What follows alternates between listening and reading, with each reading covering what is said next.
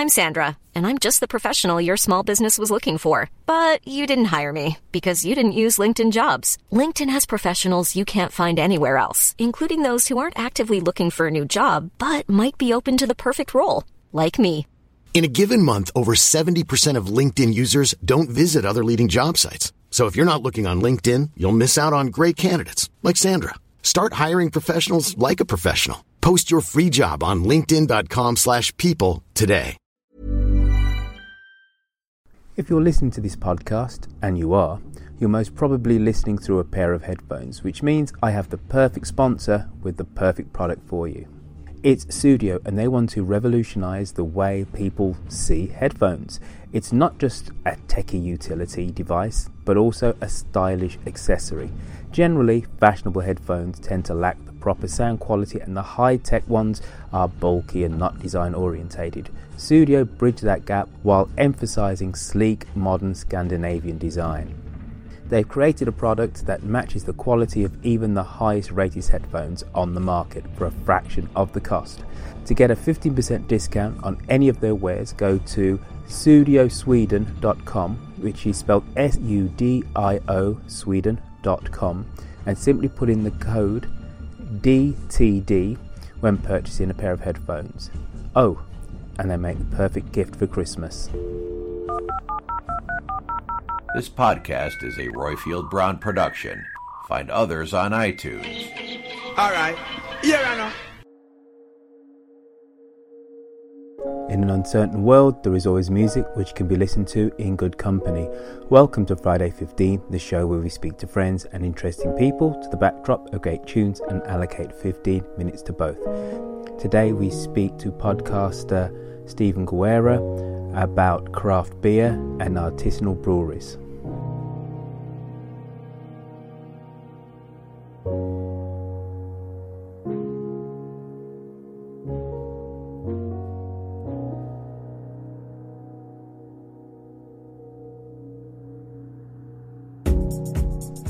In 1994, when aged four, Tinush Celeri started playing the piano. The Berlin producer is responsible for the deep house classic Struggle that lifts Aretha Franklin's vocals from the dance hit A Deeper Love, which you probably guessed was released in 1994.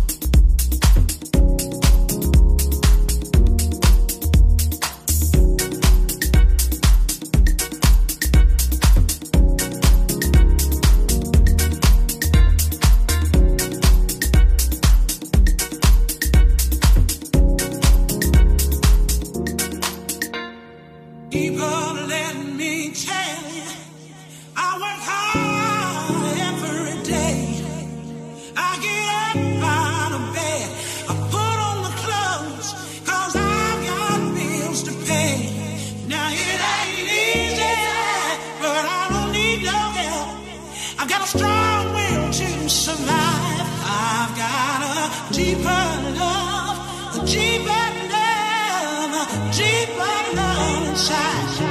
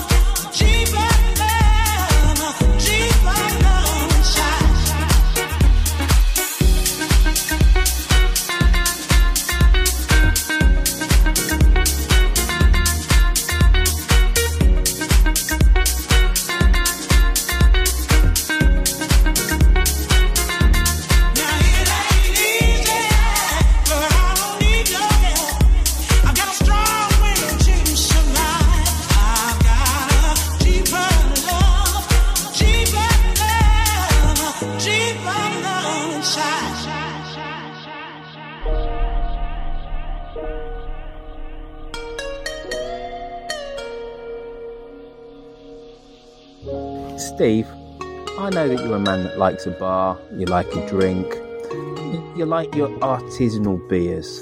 I like a, a weak, crappy lager, quenches my thirst, and then I settle down to my whiskies. Where am I going wrong? I think you're onto something with that, but I think if you like the essential elements of your weak, crappy lager, you can work your way into beers. Bubbles, Steve. I, I, like, I like the bubbles.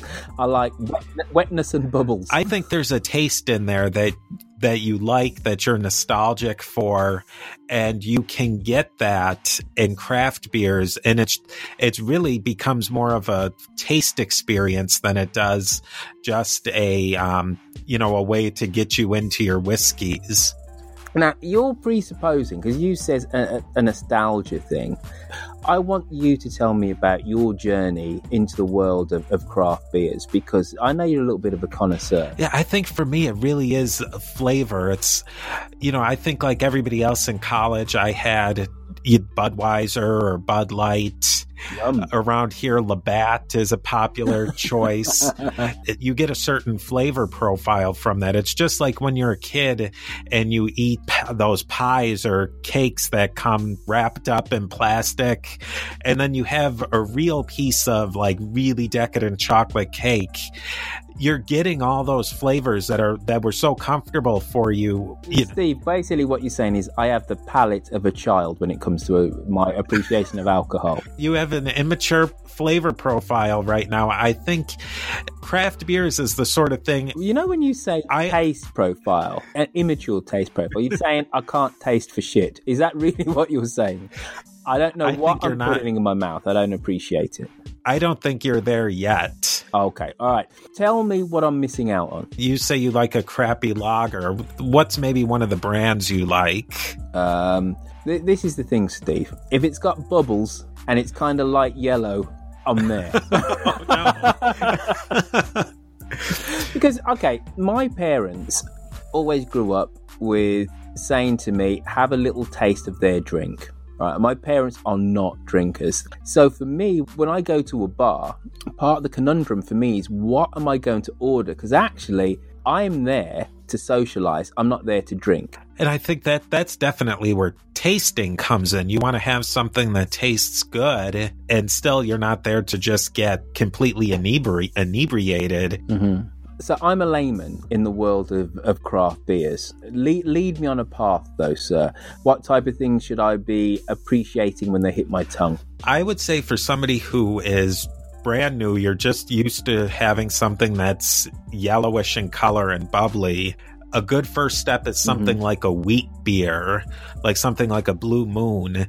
It's got just a little bit more body, a little bit more flavor to it, but you're still, you know, it's more or less a yellow color and it, and it's bubbly because it's just a little bit more complicated. It's going to make you just have a little bit more of an enjoyment. I mean, but I think you can have something that's just a little bit better than what you're accustomed to having. That's not that much more expensive.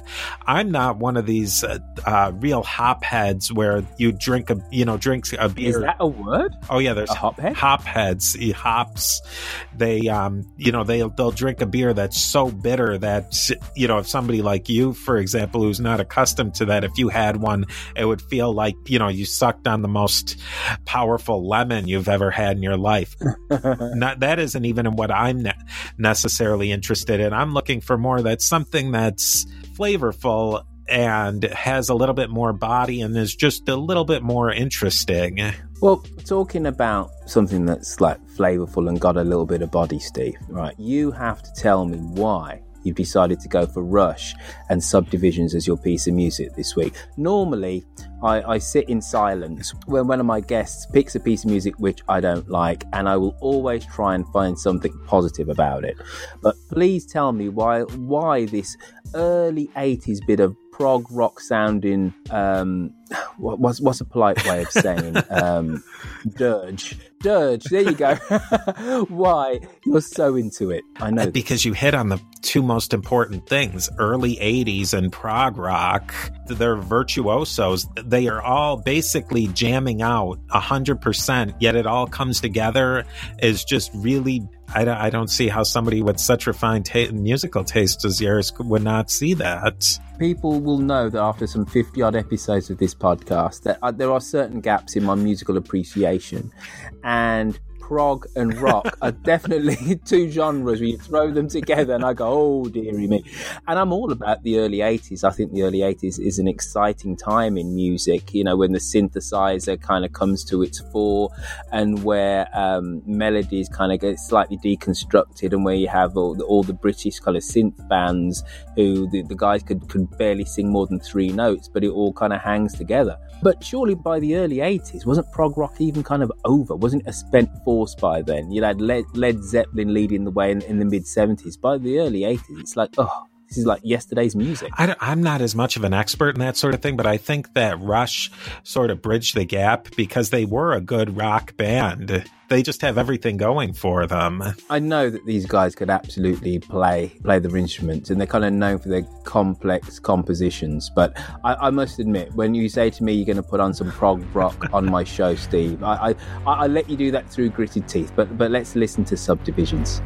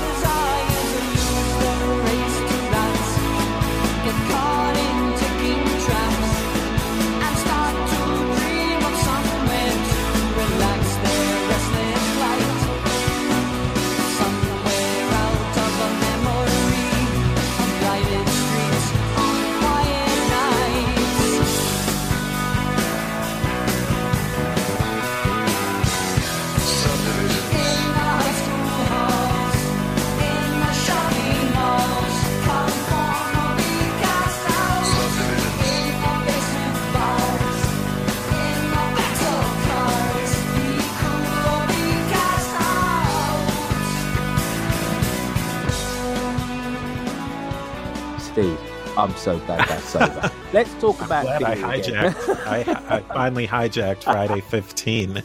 When did this craft beer revolution start? I'm no expert, but I'm going to say that it was really in the 80s that it's late 80s, early 90s that it started to get rolling, especially in a few of the big cities on the East Coast, like Boston, and on the West Coast in Seattle and Portland. And now I don't think you could go into any medium sized city throughout the United States and get a really good craft beer what for you is the definition of a craft beer? Is it the amount of units that uh, the brewery sells or doesn't sell, or what? What you know? How can I define that this isn't just Budweiser trying to pass themselves off as a, as a cool, funky beer? From what I've heard, that that's a really highly contested issue, and they're even working on a certifying agency to say what's craft beer and what isn't.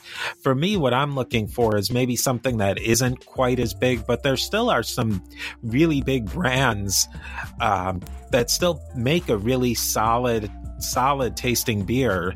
So for me, I think it's more quality issue that I'm looking for than necessarily that it's a small batch or that it's and it also depends if I'm going to a restaurant and something that's a brew pub that they're making their own beer on premises is a very different story than what I would look for in a grocery store or in a gas station where you might procure your uh, suds. you trying to have take a cheap shot at me, sir? so, t- tell me some of these brands, some of these um, craft breweries on, on, the East Coast that some of the listeners might be uh, aware of. Some of the ones that you actually really like their output one that I particularly like that almost any style they make that is really good is called Great Lakes out of Cleveland, mm-hmm. Ohio. And, and describe the taste of a Great Lakes beer for us. A typical They're, Great Lakes beer. They are full bodied, and I believe almost every one of their beers follows the Reinheitsgebot. That's a German law from like the 1400s or the 1500s, where it only has four ingredients in it water, yeast, hops and a grain of some sort. Basically, almost any beer that you will drink is those four ingredients. But what they can do with those four different ingredients is amazing. Uh, Great Lakes makes many different styles. Another good one is called Founders, and I believe they're from somewhere out of Michigan. They make many, many different styles. So most of these breweries do make many different styles. Like their standard lager, uh, you know, if you had something like a um, something like a Labatt's or a um, I'm trying to think of a UK brand the one from the UK that I'm most familiar with is Newcastle. Mm-hmm. Newcastle is a good beer, but it's almost like drinking flat soda pop. Sometimes I don't want to offend any of your UK listeners. No, no Nuki Brown Ale. I, I think all ales are, are flat. Yeah, hence I keep on saying I like wetness and bubbles. For me, that visceral, bubbly vibrancy um, is three quarters of the battle. But then again, I'm not a beer drinker, so as you were, sir. Yeah, and I think the ale and lager, especially in you can get something like a Newcastle, like a brown lager or a brown ale, rather, from maybe a craft brewery that's just going to have all of those flavors, and the good flavors are going to taste better, and it's going to have a little bit less of those things. I think they're just a little bit better quality of a product do you go out to different microbreweries, Steve? Is it a case of trying to find new taste sensations and you know looking at the new brews developed by a say brewery that you know? But I'm not one of these people who will go and oh the you know they've just released this you know 15 kegs to one bar that's 60 miles from home. I won't do something like that. But if I'm going to a place that I'm familiar with and they have a new style, I'll I will try that.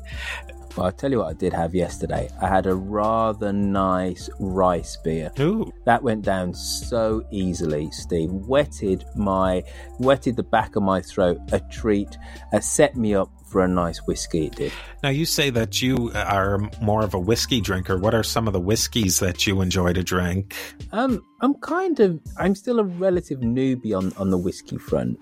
Um, way back in the day, like 20 years ago, I thought the height of sophistication was ordering a Jack Daniels. And, and basically, what happened to me about 18 months ago, I walked into a bar. I uh, didn't know what to order because, as I kind of said before, I'm not really, really a drinker. And the uh, barman said, Well, you're in a bar, so you need to order a drink. And I said, Okay, I'll have a Jack Daniels. And he said, No, I'm not going to serve you that. And I said, I beg your pardon. He said, it's crap. And I said, well, why, why do you have it behind the counter? And he said, well, because the, the area rep is really pushy, but I don't push the things myself. It, it, it's bad. If you want a whiskey, I'll give you this. So he gave me a quick overview into the world of kind of American whiskey. So, you know, I think we maybe started with a, a Knob Creek, which isn't anything particularly um, exotic, but like a, a Seagram's, a Jeremiah Weed, uh, an old Rip Van Winkle. Um, you know, I've kind of gone through the, the gamut of them now. What do you see in um, when you have like a whiskey? Steve, Steve yes. Who's interviewing who? I'm t- turning. I know I've, I've fallen into my um, interviewing mode. Well, I'll tell you what we're going to have to do, uh, Mr. Guerra. We're going to have to uh, get you on to another Friday 15 and, and we can talk whiskies and maybe it'll be uh, a little more of an even conversation. But I have to say, yes. Stephen Guerra, thank you for coming on to Friday 15 and showing me and demonstrating that there's more to a good beer than just bubbles and a little bit of wetness. Thank you for having me on.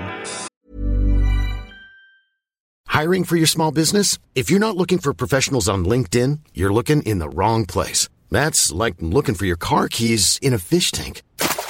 LinkedIn helps you hire professionals you can't find anywhere else, even those who aren't actively searching for a new job but might be open to the perfect role. In a given month, over 70% of LinkedIn users don't even visit other leading job sites. So start looking in the right place. With LinkedIn, you can hire professionals like a professional. Post your free job on linkedin.com slash people today.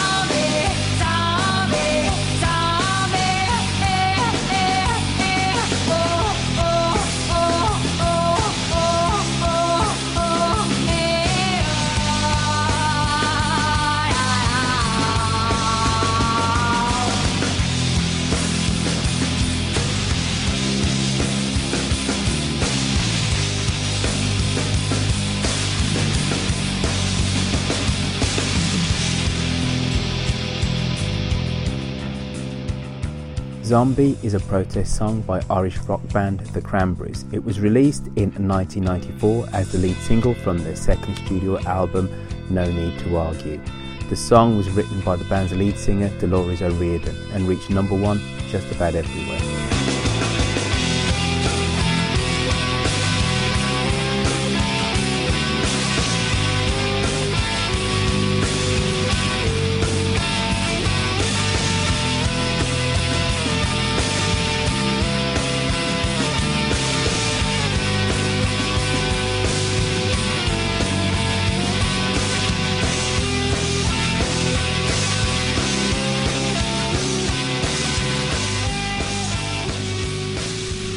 Boys and Girls is the debut studio album from American rock band Alabama Shakes. It was released in 2012. The album peaked at number 6 on the US Billboard 200 and number 3 in the UK Albums Chart. The second track on the album is a beautiful blues sounding 60s lick, I Found You.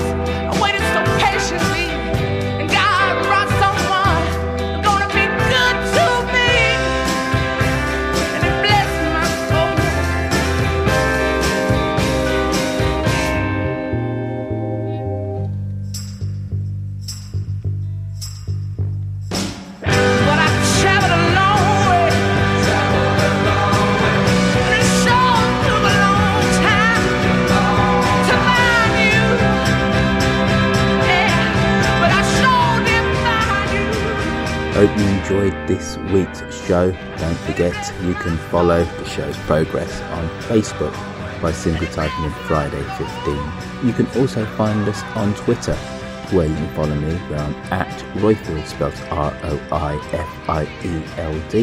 Now every Thursday you can jump onto Twitter and tweet me and nominate a song for me to put into this week's Friday 15 iTunes reviews, folks, are extremely important. They're the lifeblood of any podcast. Please go onto iTunes and write us a, a glowing review. And don't forget, finally, you can email me where I'm Roifield, spelled R O I F I E L D, at gmail.com. See you all again in seven days' time for more good music and great conversation. Even when we're on a budget, we still deserve nice things. Quince is a place to scoop up stunning high-end goods for 50 to 80% less than similar brands. They have buttery soft cashmere sweaters starting at $50, luxurious Italian leather bags, and so much more. Plus, Quince only works with factories that use safe, ethical, and responsible manufacturing. Get the high-end goods you'll love without the high price tag with Quince. Go to quince.com slash style for free shipping and 365-day returns.